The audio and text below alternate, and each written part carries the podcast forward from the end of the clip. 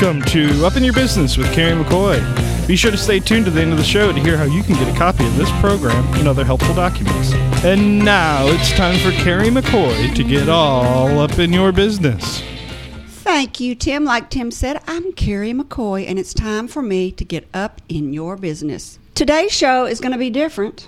We're going to play a rerun of an August show. And before we do that, I want to introduce you to the people at the table. We have my co host and co worker at Flag and Banner, Tim. Say hello, Tim. Hello, Tim. And running the board and taking your calls is our technician, Jesse. Thank you, Jesse. No problem. We were supposed to have another guest. He had a family commitment because it's Christmas and that's, Yep. That stuff happens.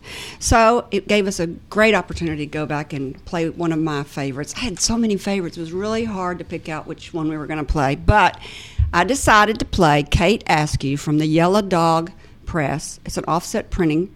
Um, company and she is what I like to call an what what was that word she used ethereal collector I like it. Yeah. it's it not ethereal. Is it ethereal? ethereal. No, ethereal is when it, if is when you Ephemeral. ephemeral. You know, I had a problem with that when I interviewed her in August. Ephemeral. Thank you, Jesse. She tells some great stories. She reads from a book that she collected in the 1800s. Before we do that, I'm going to tell our longtime listeners and our new listeners who we are. You know, if you're just tuning in for the first time, or if you have listened for a long time, this show happened back in September of 2016. I was leaving church and I pulled in on a Sunday to Moxie Mercantile in downtown Little Rock on Main Street. I don't know why they were open on Sunday, but they were. And I just pulled in there because they've got funny cards that have a lot of cussing on them. And I went in there and started looking through some of their cards and the owner found out who I was and that I owned Arkansas Flag and Banner, and she started asking me business questions. And so we talked for 30 minutes. She wanted to know all about marketing on the internet and how I advertised. And when I left there, I got back in the car and I thought, oh, I forgot to tell her this and I forgot to tell her that. Well, I had her card. I thought I'll call her and tell her. And then it dawned on me that that week I had had three people either one called me, one emailed me, and then I ran into her and we talked face to face. Three different people who asked me business advice on a lot of, you know, vertical subjects about business. And I thought, oh my gosh, I'm 62 years old. Maybe this is what I'm supposed to do. Start paying my knowledge forward. I've been in business 40 years. I did a startup with $400. I've been through business back when it was mail order, back when I started as door to door, and then I went to mail order, and then I did catalog sales, and then I did internet sales, and now we're drifting, which is live chatting. That's the new way to sell live chatting online. That's true. So I thought maybe that's what I'm supposed to do. And I am a really weird spiritual person. Anybody that knows me knows I'm kind of superstitious. And I got this kind of, when I started thinking about it, I got this kind of body rush like I just smoked a big doobie and it kind of started at my feet and it kind of just went all the way up this body rush that went all the way up to the top of my head. And whenever I get something like that that gives me goosebumps, I think, oh, that's spiritual. That's right. That's what I'm supposed to do. And I knew that I was supposed to do it. So this is Sunday. Monday, I get to work. I'm still wound up about it. I start telling everybody about it.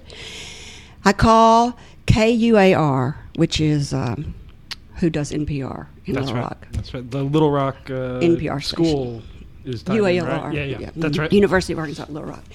So I called them up and I was telling the the director there, the program director there, and he said, "Well, that's a really good idea, but this is really not a place for somebody to start. You have no business, no experience. You have nothing. You don't know anything about communications and radio. You don't start here." Unless you go to school here, I guess at UALR, maybe you do Maybe, yeah. um, he said, You need to call KABF, the voice of the people. It's a public service radio station. Call John Kane over there and pitch it to him. So I did. I called John Kane, who's been an off and on acquaintance of mine for years. And I told him, and he said, Well, that is really a good idea. He said, But we are a completely volunteer radio station, and you have got to bring your own technician because we have nobody here to run the board.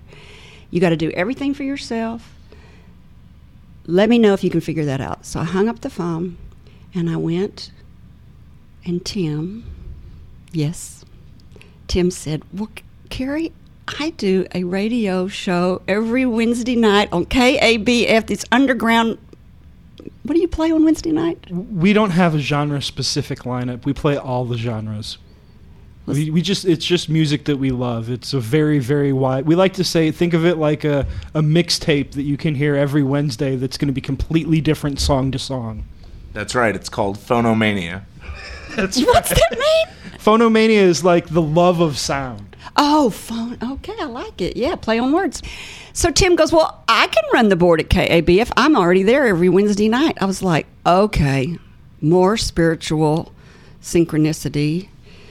Uh, so then I tell my girlfriend Madison Monroe, who I've known forever and who also works at Arkansas Flag and Banner, and she just out of the blue says, It needs to be called Up in Your Business with Carrie McCoy. And it was so good and so funny that I thought, Okay, this is meant to be. So I call back John and I tell him I've got it all lined up. We've named the show. And the premise of the show is going to be about helping small business people grow their businesses, giving advice to small business people because, you know, it's the school of hard knocks for most of us. And so I kind of nagged him, and he finally came up with a day. And we started in September, and he gave us Fridays at two o'clock, and the rest is history. And Tim, do you remember? You remember who our first guest was? RJ Martino from iProv. That's right. He owns an internet marketing company, and he came on, and my hands were shaking the first time. I, and it's it's really been sixty-seven interviews ago. I think this is our sixty. Let me look. No, sixty-six. This is our sixty-sixth interview today. So that's a year and a half. Yep. And we started off with this premise of helping businesses, and then we quickly realized that we were repeating ourselves because business mo- business rules are the same over and over and over and over, and so it kind of started morphing into a biography about interesting people and how they became successful. And some of the lessons we've learned that we were repeating for business people are successful people work hard. There is really no secret sauce. Every person we've interviewed has been like, work hard, work hard, work hard, and work hard. And you can't do it all. You got to learn to delegate and to train. And this was something I did not realize, but all successful people are good teachers. They can train, they can lift people up, they can pay it forward, they can raise you up. I didn't realize that till we started this show that all successful people have the ability to teach others and communicate well. And of course, everybody said the same thing treat your employees fairly. And the one I always preach about is don't undersell yourself. Know what your profit margin is because so many people, you know, make it for a dollar, sell it for two dollars. They don't realize that they spent a whole another dollar trying to get it to the people and they actually are making no money. So you got to really know your profit margin. And my favorite one that all small business owners make is when sales fall off. See if y'all can guess this. What's the first thing people save money by doing? They quit advertising. Right. The worst thing you could do. I did it. Everybody does it, and then your sales fall off more. So you have to advertise, especially when they sales. So in the beginning, we talked about succession plans for small business owners, which is really only have three: sell the business, liquidate the business, pass the business on. We've had a patent lawyer on, loan officer on, teach you how to borrow money. We've had small business development technology center on to talk about how they can train people.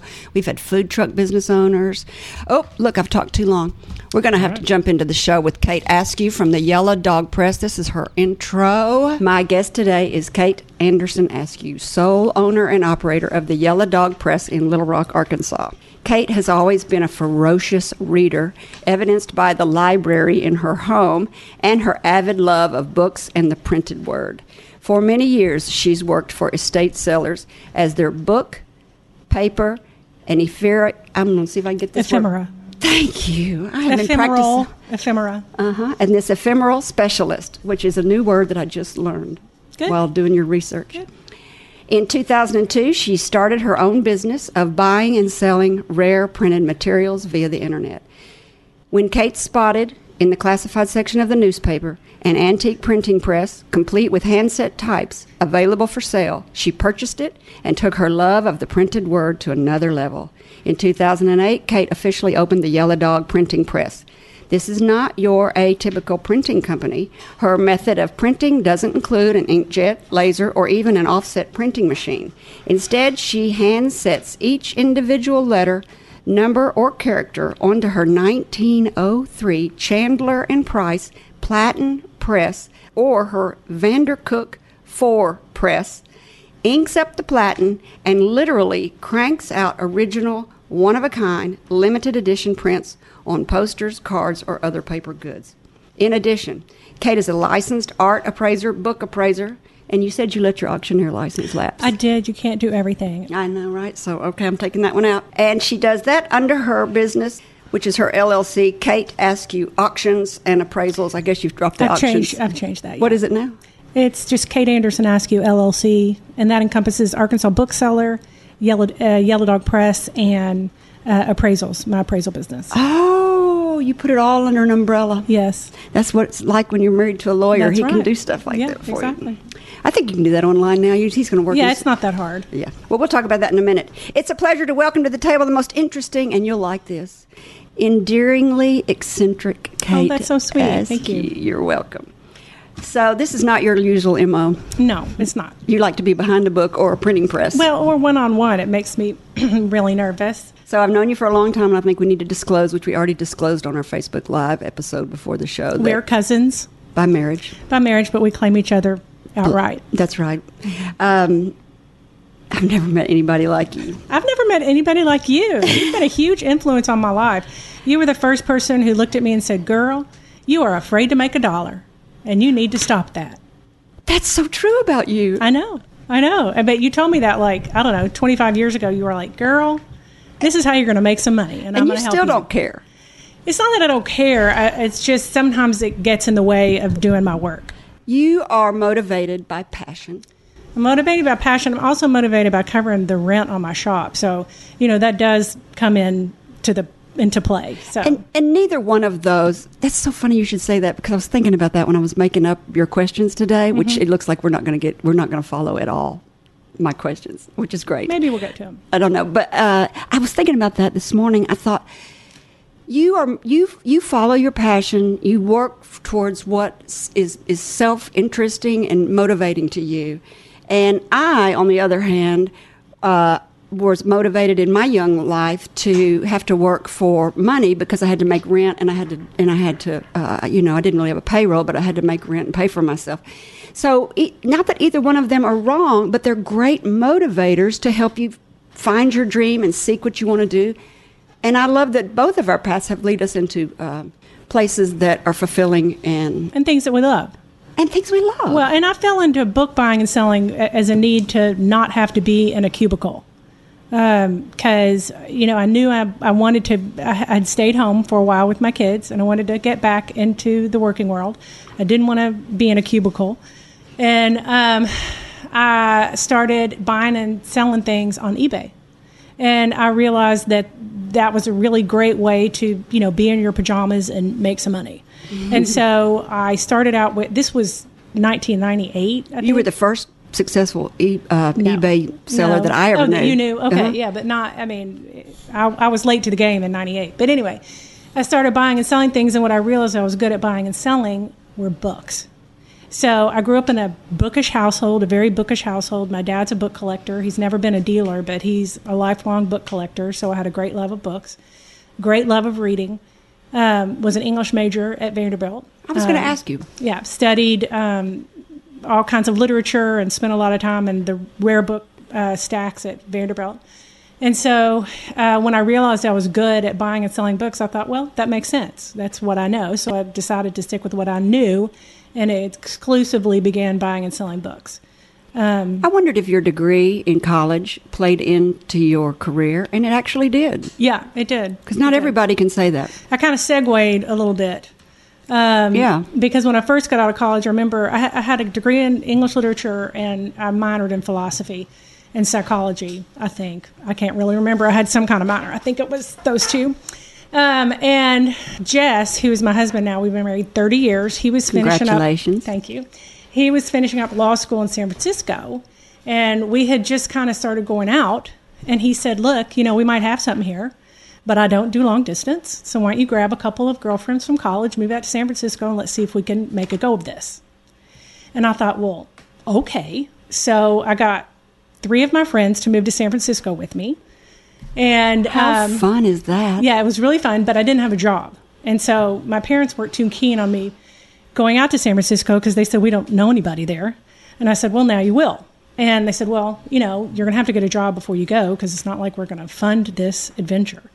So when I had been visiting Jess, I had met one person and I called that person because he said he was starting a business. I couldn't really remember what it was. And I called him up and said, I'm looking for a job. Do you have one for me? And he said, Sure. I'm starting a securities business and I'll put you on the OTC trading desk as my assistant. What's OTC stand for? Well, I didn't know either. um, but it's over the counter stocks. Oh. And so I hadn't, I didn't have a finance degree. I didn't have any kind of business background whatsoever. So I said yes, told him when I'd be in San Francisco, and I went to the bookstore and bought a book called Understanding OTC Trading. And I read it on the way out to San Francisco. And uh, I got there, and he said uh, I had to pass my Series 7, which is a uh, standardized test for securities traders. So I got out the book and I studied it, and I passed that test. But the moral of the story is people always said, What are you going to do with that English degree? Ha ha ha. What are you going to do? You know? Study for your Series 7 test. What I tell people is with, you know, a liberal arts degree, if you can read, write, follow instructions, you can do anything. What a great point. So, what trading securities taught me was first of all, I can do anything because I learned by the seat, flew by the seat of my pants. Um, and also, it taught me how to buy low and sell high. You know, and you don't ha- you can leave some money on the table. It doesn't matter if you sold it for more than you bought it. You're good. Don't sweat it. Just keep going. Buy something else and sell it. Are you still doing that? Uh, Are you a day securities- trader? No, no, no. I'm not. No, no. I'm a. I do it sort of with books though. Oh, yeah. Yeah, so I'm really good at going in, just like traders sometimes do, just get a feel, you know, I think that's a good buy. I can go in and look at a library and kind of look at it and go, mm, yeah, I can make money off that. So that's kind of how I've done it. You never know what stepping stone is going to lead you to your destiny. That's right. And uh, early in my book um, buying career, I came across a huge collection of medical books that I went to a sale and it was way out on Geyer Springs and Chicot. And I thought there aren't going to be any books there, but I don't know. It, it- it's a sale. There aren't any other sales today. I'm going to go because that's where I was getting my books were at estate sales in the beginning. So I went out to this estate sale, not knowing anything, and and opened these warehouse doors, and there were twelve thousand books in there. They were all medical books. So I bought three hundred books. I put them in my Mini Cooper. I drove home, unloaded them. I went back the next day. I bought three hundred books. Went home, unloaded them, and that night I just couldn't sleep. And I turned to Jess and I said, "I, I, I got to have those books. I got to have all of them." So I bought all of them. I bought twelve thousand books, and I it took 12,000 books. Yes, and it took 10 years to sell them all. And uh, so I- after I bought all these medical books, it turned out the guy who had owned them had been a neurosurgeon. So I had to throw myself into medicine. And one of the biggest compliments I got was somebody emailed me and said, um, you know, what about this book? It was like a $600 book. It was a really nice book. And he said, but I also want to know where you got your background in neurosurgery. And I just wrote back and said, look, you know, I got a background in whatever will make me a dollar today. and today it's neurosurgery. So um, that's how the securities background, I think, buying and selling played into book buying and selling. And your literature and your uh, degree in English taught you how to read everything and comprehend. And also just being comfortable with books and comfortable with other languages. You know, all you have to do is know a little bit of a language to figure out what you got. Get the vocabulary. That's right. And, you know, if the book's in Latin, I know a little bit of Latin, I can figure it out. I can get on, now, I can get on uh, Google Translate and figure out anything. So, oh, really? Yeah. And um, so if it's Like- in yeah. French or Latin or Italian, I can figure it out. You're listening to Up in Your Business with me, Carrie McCoy. My guest today is Kate Askew, owner operator of the very cool Yellow Dog Press Company in Little Rock, Arkansas, which we're going to talk about in the next break. She's the founder of the Kate Askew. You changed your name. I've got to change it. Kate Askew Appraisers. Well, yeah, I just, yeah, there's no, it's just appraisal and consulting. I do estate consulting and appraisals. Okay, which uh, where she uses her expertise and experience as she gives value to the written word, books, and art, and really, you said any personal property besides Any the personal house. property, Mhm. yeah, besides the house. She is also you are also a very successful online reseller of said items that I just mentioned, which I didn't realize came from you. You, you got your savvy in that from being in um, Securities trading. security. Well, and also, first of all, I'm extremely ADD. And so You are? yeah. So I would have, never thought that. Yeah, my husband calls it the bird squirrel problem. It's like there's a bird. Oh, there's a squirrel. It's like stick with one thing. But anyway, so I, so having lots of different things to do: printing, book selling, uh, appraising, and also I like to be with people. Um, so I worked in the estate sale business for a long time with Roy Dudley, who is still a really good friend of mine, and I was his book and paper specialist and consulted with some other estate sale dealers too. But Roy's business is so incredibly fascinating that I totally fell into it.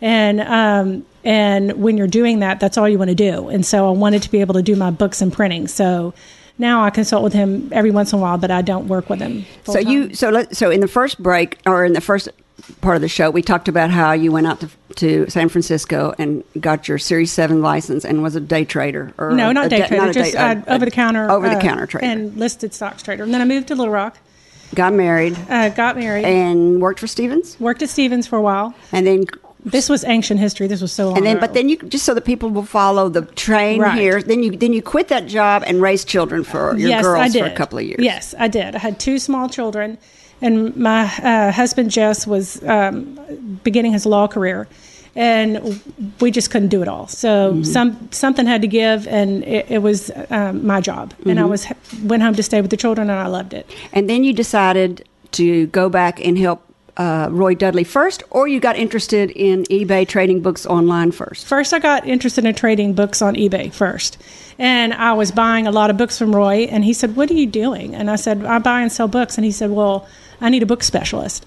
And so that's when I started working with him and did books, paper, and ephemeral items. And ephemeral items are anything that should have been thrown away. Like if you have your Harvard Yale football ticket stub from 1921, that would have been something that should have been thrown away, and it's not. So that would be a piece of ephemera Posters. um, posters that would have been um, let's say it's a it's a poster that would have been uh, pasted to a barn wall advertising like barnstormers or something like that that's ephemeral Do you find? Do you do the research online? How do you figure out what the value is of stuff? um, i do online research and i've got a, a good bit of base knowledge but i can also um, i mean i used to not have the internet obviously so you just have to fly by the seat of your pants but with the internet now you can really pretty much pinpoint what you have um, and that's really fun. It's just really fun. I, I get into the thrill of the hunt and um, and the history of things. I love arkansas history. I have a lot of really cool historical Arkansas things, and I, I know this is radio, but um, I brought um, uh, William Woodruff was the uh, printer to the territory in Arkansas. He was the first printer in Arkansas, and he started the Arkansas Gazette in 1819. And um, it's still the oldest paper west of the Mississippi. You know, the Democrat absorbed it, so it's still the same, pa- you know, Arkansas Democrat Gazette. And so I love anything that William Woodruff printed, but his things are pretty rare. I mean, Arkansas was a territory when he was printing. But I do have two um, books I brought. Um, In plastic, well, I, I have keep- them in their little sleeve just because they're um, fragile. they're fragile. Um, but one is the 1825 Acts um, of the Territory, and one is the 1834. And um, and it says Little Rock, printed by William E. Woodruff, printer to the territory. And I think that's How much really do cool. you think those books were worth? You know, I really don't know. Um, these were actually gifts of a friend who knows I love William Woodruff. So I'm not sure of the value. I've never looked it up Because you're not selling them. because you know I'm not selling them. Um, We were looking uh, before before we went um, before we went on the radio. We were doing Facebook Live, and you showed on Facebook that little tiny, my tiny book. Yes, the, the young people and the old at my house like to to see my tiniest book, which is probably about um, One inch by one inch. one inch by one inch, and it's actually a modern book. It was printed in 1989, but it was letterpress printed, hand set. So to to get to where the printing is after.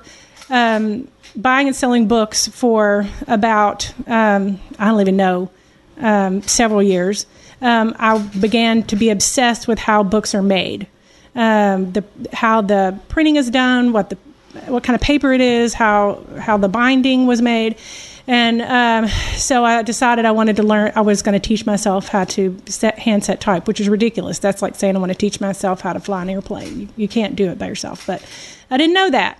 So, um, as you said in your intro, um, I was searching the classifieds and I found a platen press, a huge platen press, uh, which is one of those flywheel presses and type that I bought from a man in Hot Springs, and I bought it for two hundred dollars. Oh wow! And um, the movers broke it.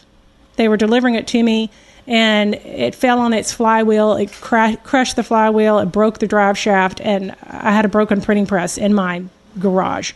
And so I called around to find out who could fix this press, and everybody said to me, "You need to talk to John Horn."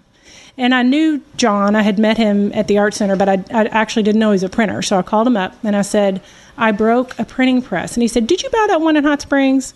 And I said, Yes. And he said, I was going to go get that. Uh, I, I couldn't imagine who else bought it, but let me come look at it. So we came to look at it. Turns out it was an extremely rare press. There's only one other one known in existence, and it can't be fixed. Oh, But through the broken printing press, I met John Horn, and he said, Do you want to learn how to set type? And I said, Yes, I do. And he said, Well, come on out and I'll teach you. oh wow! And so he did. And so that's how I learned how to hand set type was from someone who was willing to take the time to teach me. And if your movers hadn't broken it, you might not have. I might it. not. You probably would have. I don't though. know. I don't know. That's that press still sits out at John's. That's not the one that's in your shop. Mm-mm, we couldn't fix the one that I broke. He could never fix Well, that. it, it's these are huge pieces of cast iron, and it would have to be. It's a huge drive shaft that would have to be. yeah, I think that that guy should have paid you for moving it. Well, you know, it was Christmas. What are you going to do? You know, you got to people make $200. people make mistakes. Yeah, uh, it, it was done. It was spilled milk. Um, so that's how I came to printing. And then um, there were other people who were um, learning to print out at John's, and and I got together with Lamory Ridalonis, another printer, and um, we pooled our resources and opened a little shop. So and, and this other printer was a apprentice of John's, also. yes, right? another uh, John Horn apprentice. Yes. And so together, you made a co-op. we made a co-op and we have a third person in our co-op too and um, the three of us pooled all of our equipment. Um, it's really hard to find this stuff. It's hard to find the wood type. It's hard to find the metal type. And i scoured the us all over up and down i-40 for 10 years buying wood type and metal type.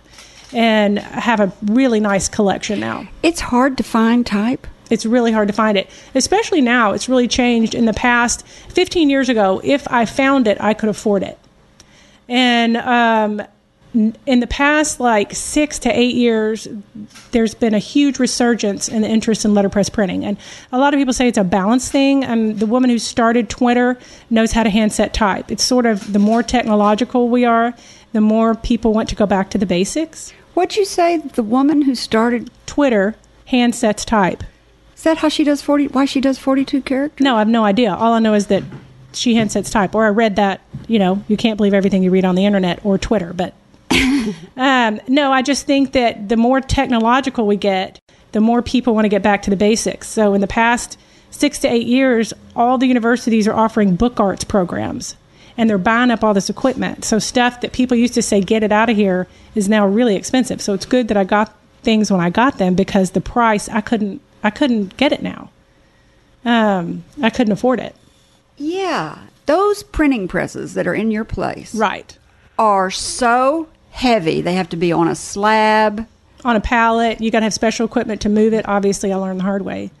Um, and it's just really specialized moving. But I'll tell you what, the way a lot of people print, because there are a lot of people who are able to have a, a Chandler and Price um, platen press like I have in the garage, is if you are a wily young person with your computer skills, then you can design whatever you want on an InDesign program, send off and have a plastic plate made, and you can put that on your press and print with that. So you don't have to have wood type and metal type. So most of the letterpress printing you see is done off a, pla- a polymer plate. What's polymer mean? It's plastic. It's Oh. a plastic plate that you that people send off for. But that's not what yours is. But that's not what I do. Um, I do a little bit of polymer. I will say um, my teacher calls it heresy, but I do a little bit of polymer plate um, things because people want things that I can't do, and in that case, I'll do polymer plates. Um, but ninety nine point nine percent of what I do is hand set letter by letter, justified by hand on my Chandler and Price or my Vandercook. So I brought my grand. So you were at your place the other day, and I drove by and I saw your car there because you're not always there. And I had my grandkids with me, and I, uh, They were so adorable and they were so interested in what I was doing. my grandson was so interested in what you were doing. Well, it's visually exciting and it's big equipment that moves fast and it makes something. And uh, so tell our listeners how you you do it exactly. You go to your drawers. Well, I have cabinets full of type. And you have to be careful when you open the drawers because they're so They're- heavy. That's right, and and they're called cases. Um, and um, actually, that's where uppercase and lowercase comes from because the the bigger letters were above the smaller letters, so that's where uppercase and lowercase comes from because those drawers you pull out are really called cases. And, um, and that lowercase is the heavier case, and the uppercase is the smaller. no, uppercase Oh, so I did are the bigger letters, but I? it just you know it's just uppercase and lowercase is uh, at some point how it was situated in okay. the cabinet. Okay. and um, and um, you have to decide what font you're going to use, and then you have to have that font. So any newspaper, anybody who printed anything, you were only as good as how many fonts of type you had. That's how um, you would decide what you're going to print is by what you have. If you were lucky enough to have lots of different type, then you had a lot of choices, but you're limited by what you actually physically have. Which you're not if you're if you're on a computer program and Oh, yeah. in a computer, you can have whatever you want. But we're lucky in our shop because we have a really nice um, collection of wood type and metal type that we use. Is there an advantage for wood or metal? Well, it had to go to metal because it was so heavy. Once, uh, um, once the lead got a certain, um, you know, height, um, the bigger the font, it's just too heavy to cast. So it had to go to wood. You had to go to wood. Okay, so then you take those and you, you took my grandson's name and you spelled out his name. Right. And then you inked, Then you have to put ink on the press, which is the platen. Uh huh. And well, in this case, he was using uh, the Vandercook, so it was it's a little different. You just put the ink on the rollers, Mm-hmm. and you put the um, the the letters on the bed of the Press. of the press. Thank you. And then Mm-hmm. you put the paper in, and you roll the paper over it, and everything has to be type high. Point nine one eight is type high. So What does that mean? Uh, it just point nine one eight of an inch. Um, everything on the bed has to be the same height, so it hits the paper at the same time. Oh, I see. Mhm. And and that height is point nine one eight. Yes. And But- so if you're a polymer plate printer, you have a special bed on your press that with that bed and the piece of plastic, it's point nine one eight, so it's type high. This is a lot to learn. No wonder you had to have John come teach you how to Yeah, do it all. exactly. It looked really easy when you did it, but that's because you did it all for us, and then you inked up the. Well, most things the- look easy till you realize how you have to do it. Mm-hmm. That's the truth. And what I loved about it is every one that we printed was just slightly different. It was kind of like screen printing. I kept Right. thinking about Andy Warhol while we were doing it because I thought every one of these is just slightly different. well, there is kind of a letterpress look because most of the wood type and metal type people find has been beat beat up because it was used. It wasn't anything. It was wasn't a work of art then. It was it was work. It was utilitarian. You couldn't print a, a poster or a billboard or a newspaper unless you had that type, unless you had that font of type. You're listening to Up in Your Business with me, Carrie McCoy. My guest today is Kate Askew, owner operator of the very cool Yellow Dog Press Company in Little Rock, Arkansas, and she's a successful online reseller of books and what's that word? Ephemera. Ephemera. A new word for you there. Before the break, we talked about Roy Dudley estate sales and how you loved working for him, which was really cool. Really fun. Hmm But you're not doing that anymore. I do A every bit. once in a while. I still consult with Roy, but um, but I used to work with him full time, and I don't do that anymore just because I wasn't able to get my own printing and book work done because his work is so fascinating. It really is. And then you to to work at, uh, as an appraiser. Do you need to be licensed? Yes, um, I, I am licensed with the Certified Appraisers Guild of America. Um, actually, Roy and um, a friend of ours, Melissa Goulden, and I all three went together and got our certification several years ago. It was really really fun. So Roy's a appraiser too Yes, and so for books or for different things. for if it's just like me, personal property. Mm. Uh, Roy has um, three um, certified appraisers on staff, um, and um, we we had the best time going to get our certification. And that's when I decided to get my auctioneer's license too. And you know, you can only do so much. And I like to go and try things and go down a rabbit hole. I was not a good auctioneer. I was terrible. at it. I would be terrified to do that. I thought I'm a fast talker. I'm going to be able to do that. It didn't work, but that's okay because if you don't try things, then you don't know if you're going to like it.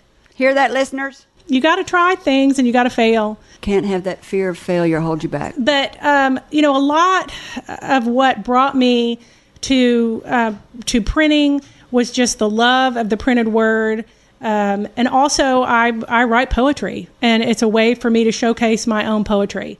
My husband calls it loud poetry because I do it on big posters and And you lose some pretty. and, and yeah, Loud I- words. Yeah, I use big words, uh, sometimes four letter words. I was trying to know how Um, to say that curse words. but um, but not always. I mean, no, this one doesn't have a bad word in it. Um, this is one of the first posters I ever made of my own poetry, and it says, "If it is a soul crushing, blood rushing, heart popping, jaw dropping, head aching, breath taking, plan tossing, ocean crossing, life betting, no regret regretting kind of thing, it just might be love." Oh, that's awesome. And sometimes you just got to take a chance and uh, go to a city that you've never been to and take a job in a field you don't know anything about, and you just don't know where it's going to lead you.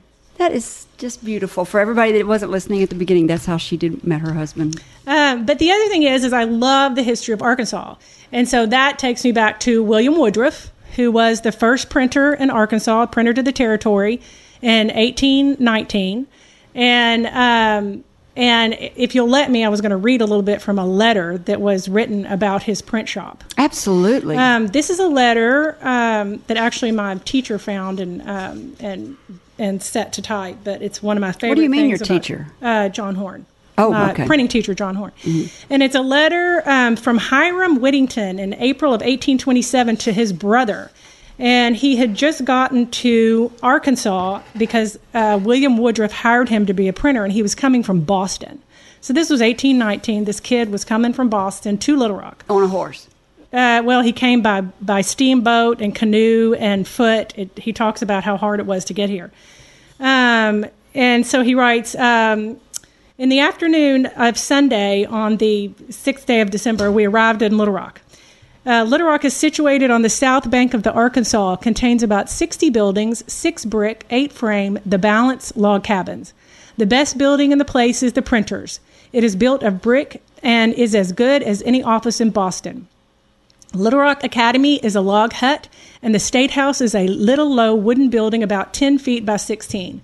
The town has been settled about eight years and has improved very slow. The trees are not cut down in the town yet. Instead, the str- in the streets of streets, we walk in cow trails from one house to another. The town, and I believe the whole territory, is inhabited by the dregs of Kentucky, Georgia, and Louisiana, but principally from the former, and a more drunken, good for nothing set of fellows never got together.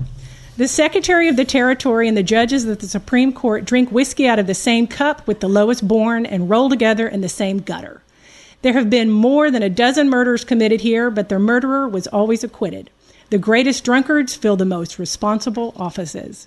And then he goes on to say, Oh My gosh, that's priceless. it's hysterical. And then he goes on to say, of the female part of the community, I have not much to say, as there are five grown girls in the township, and they are all as ugly as sin and mean as the devil. It is a famous place for parties. I have been to three since I have been here, where they have a violin and dance all night.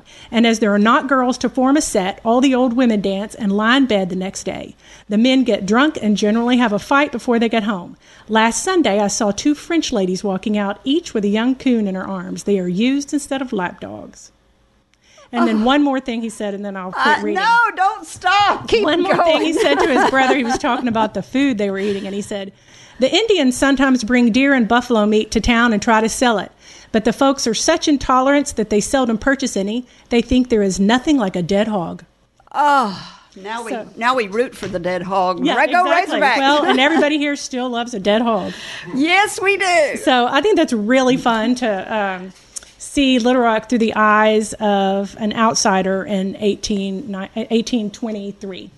So, that ought to make everybody want to start collecting old books. Well, or in old documents and go back and look at old documents, and um, you just never know what's going to turn up in your hands. I don't even know what to say after that. That was priceless. Thank you for sharing that. You're welcome. It's really fun. So I don't even know where to go from that. I guess we'll go back to. This is going to be boring after that. I guess we'll go. Oh, tell us what that other book is that you have there. that You said is written by. Oh, Geoffrey Chaucer. It's a it's it, it was written by Chaucer. Uh, it was printed in 1561, and it's actually a fragment. It's not the whole book. Um, And who tell who Chaucer is? Geoffrey Chaucer wrote the Canterbury Tales, and um, he is one of our most famous writers of all time. And he wrote stories and really good ones. And I found this fragment. Um, Why do you call that a fragment? It looks like a full book. it's not a full book. It's part of a book. It's bi- it's bound. It is bound, and, and about 300 years ago, somebody bound it.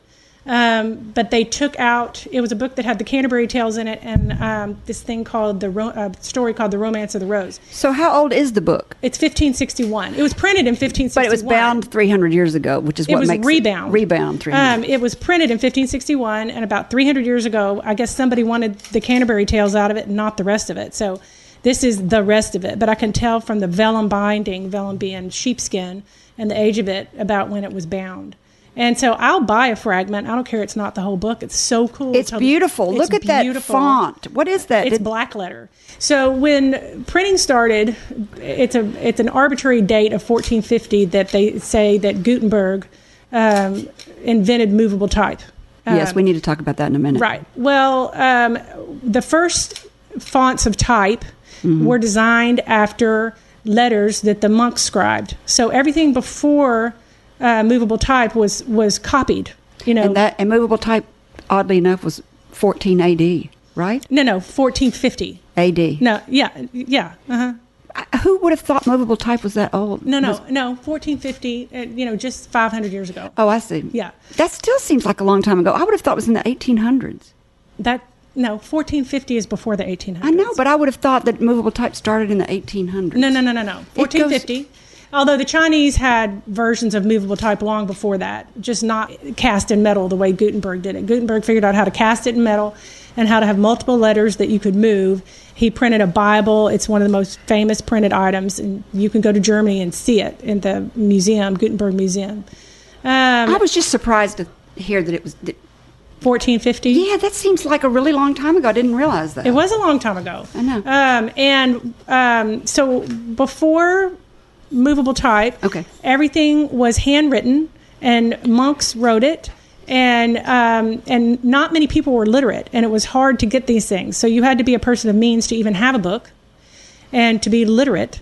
So when movable type came along, all of a sudden things could be reproduced cheaply and easily, and people were able to learn to read, and information was able to get to people. So that's you know that it was a huge revolution. It was like the Um, internet. Exactly what the internet did for Communi- for our age, right? So um, Information age. Another information age.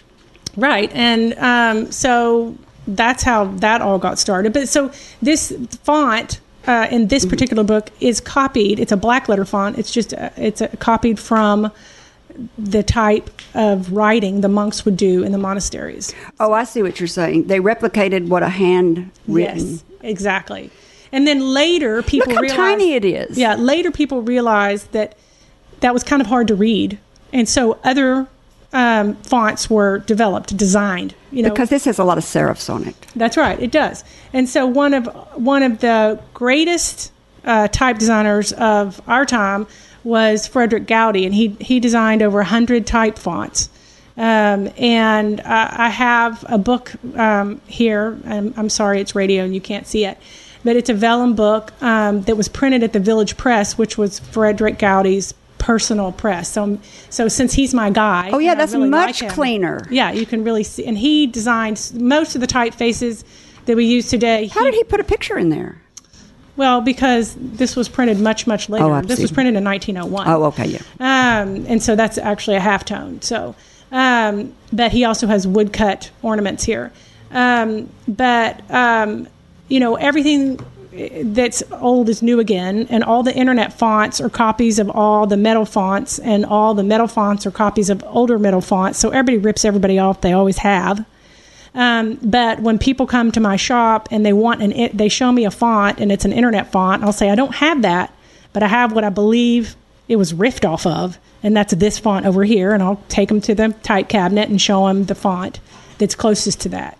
So that's really fun. So We'll take them to the case, the uppercase or the to- lowercase. yeah, th- exactly. And so I'm a huge type nerd and trying to figure out where uh, what fonts are when they come into the shop because there's they don't always have a tag saying what they were, so you have to research and figure out what it is and where it came from. That's a whole nother rabbit hole of figuring out where your type came from. Do you make any money? Um, I make money off my books, and I make enough money off my printing to cover the overhead. It's really Um, a hobby, though, isn't it? Um, no, it's a business. It is, and I'm working really harder to make more money at it. Um, but um, it's just it's a difficult way to make a lot of money. I mean, if you're if you're really going to make money, and people do, you got to have bigger machinery than I have that makes multiples that you can crank out. And so my biggest run is 150. So I don't have. There, there's a press called a Heidelberg windmill um, that really is like a little airplane. It's so complicated, and a lot of people who sell commercially can set that thing and print five thousand. So I don't have one of those. So it's more than a hobby.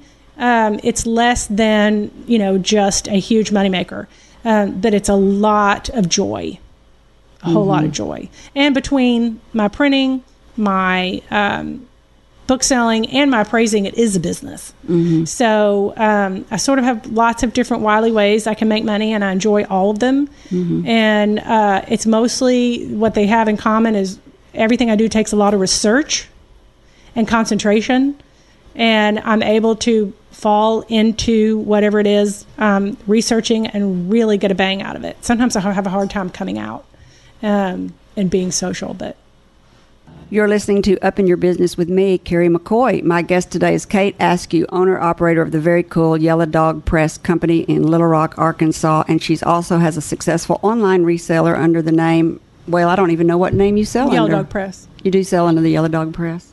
So the past hour we have talked. We're in the last ten minutes of the show, and for the past hour we've talked about working as an appraiser and getting your license. We've talked about um, um, the success of being an online reseller a little bit. Is there something that you can tell our listeners? Is there something that you didn't expect when you started, uh, when you opened up your eBay account? Excuse me, an Etsy account.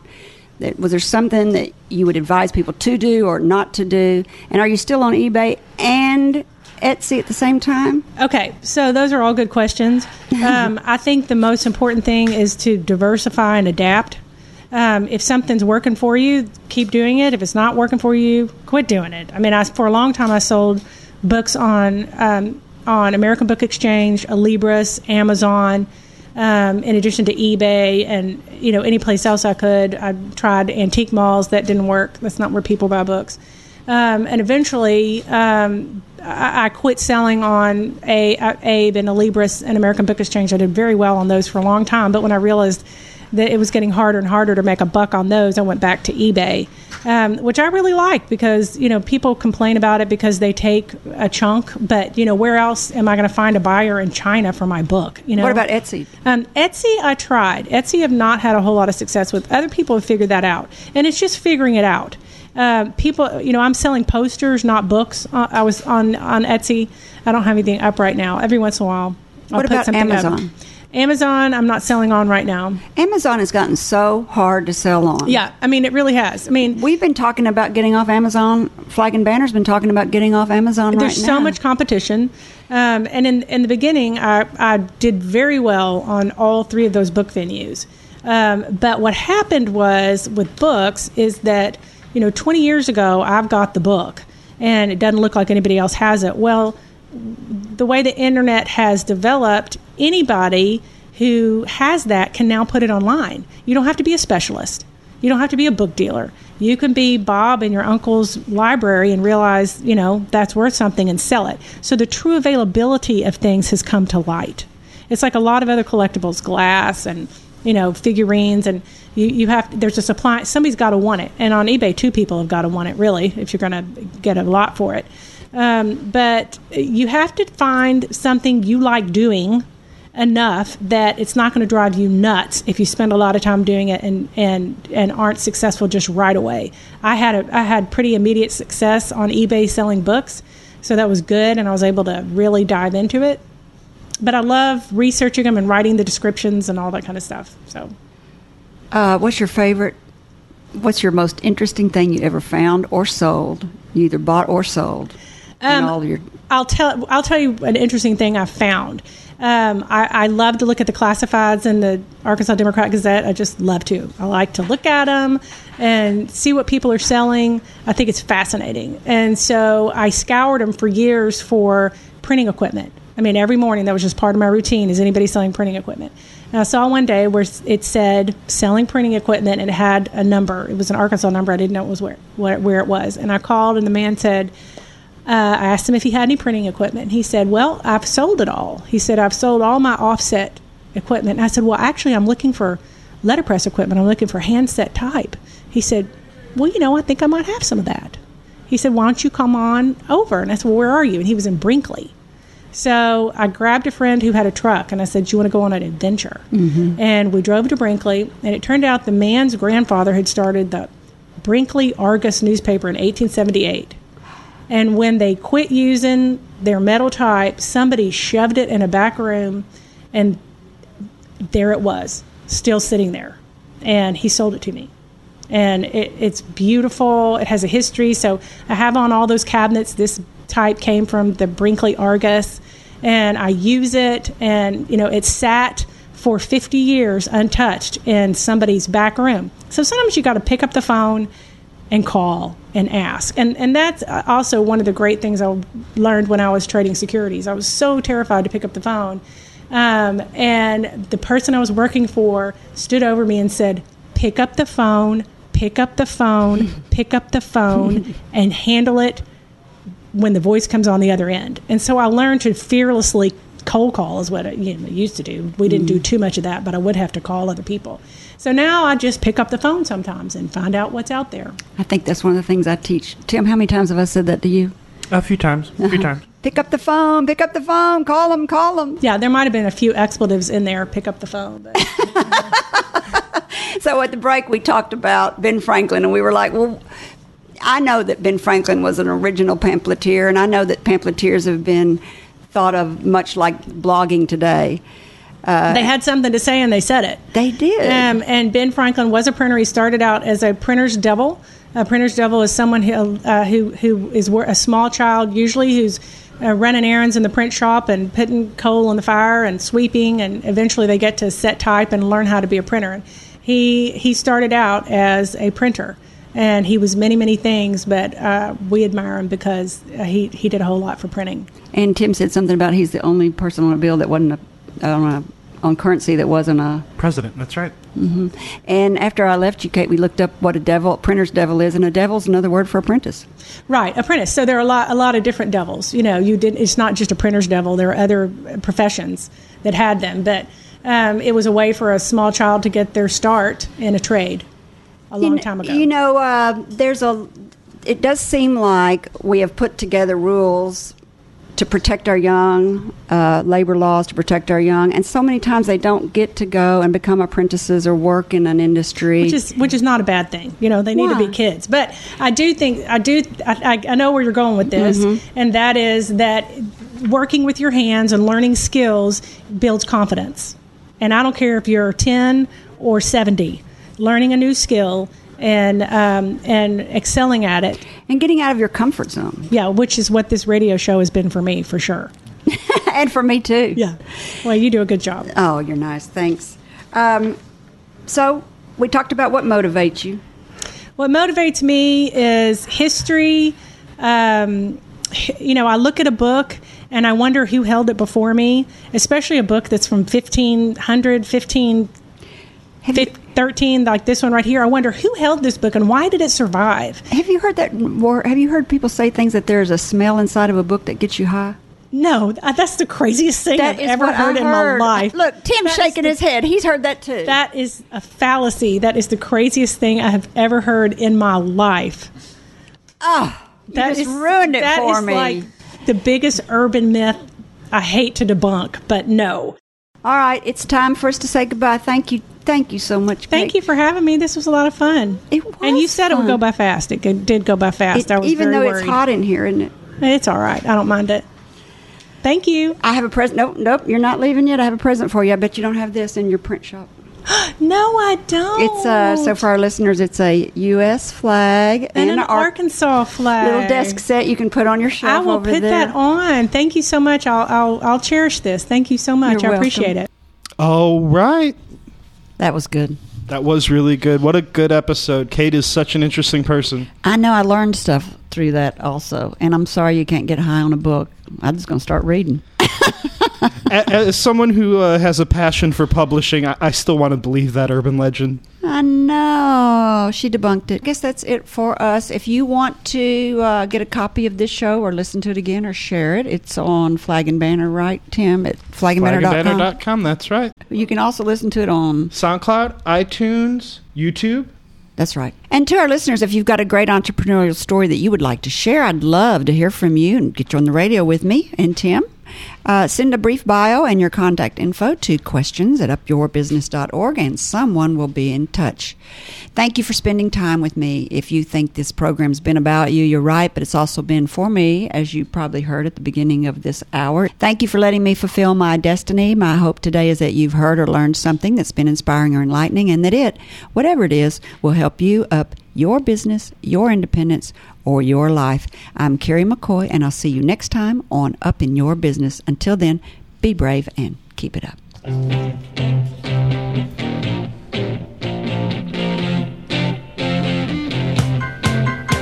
You've been listening to Up in Your Business with Carrie McCoy. If you'd like to hear this program again, next week go to flagandbanner.com. Click on the tab labeled Radio Show, and there you'll find podcasts with links to resources you heard discussed on today's show. Carrie's goal to help you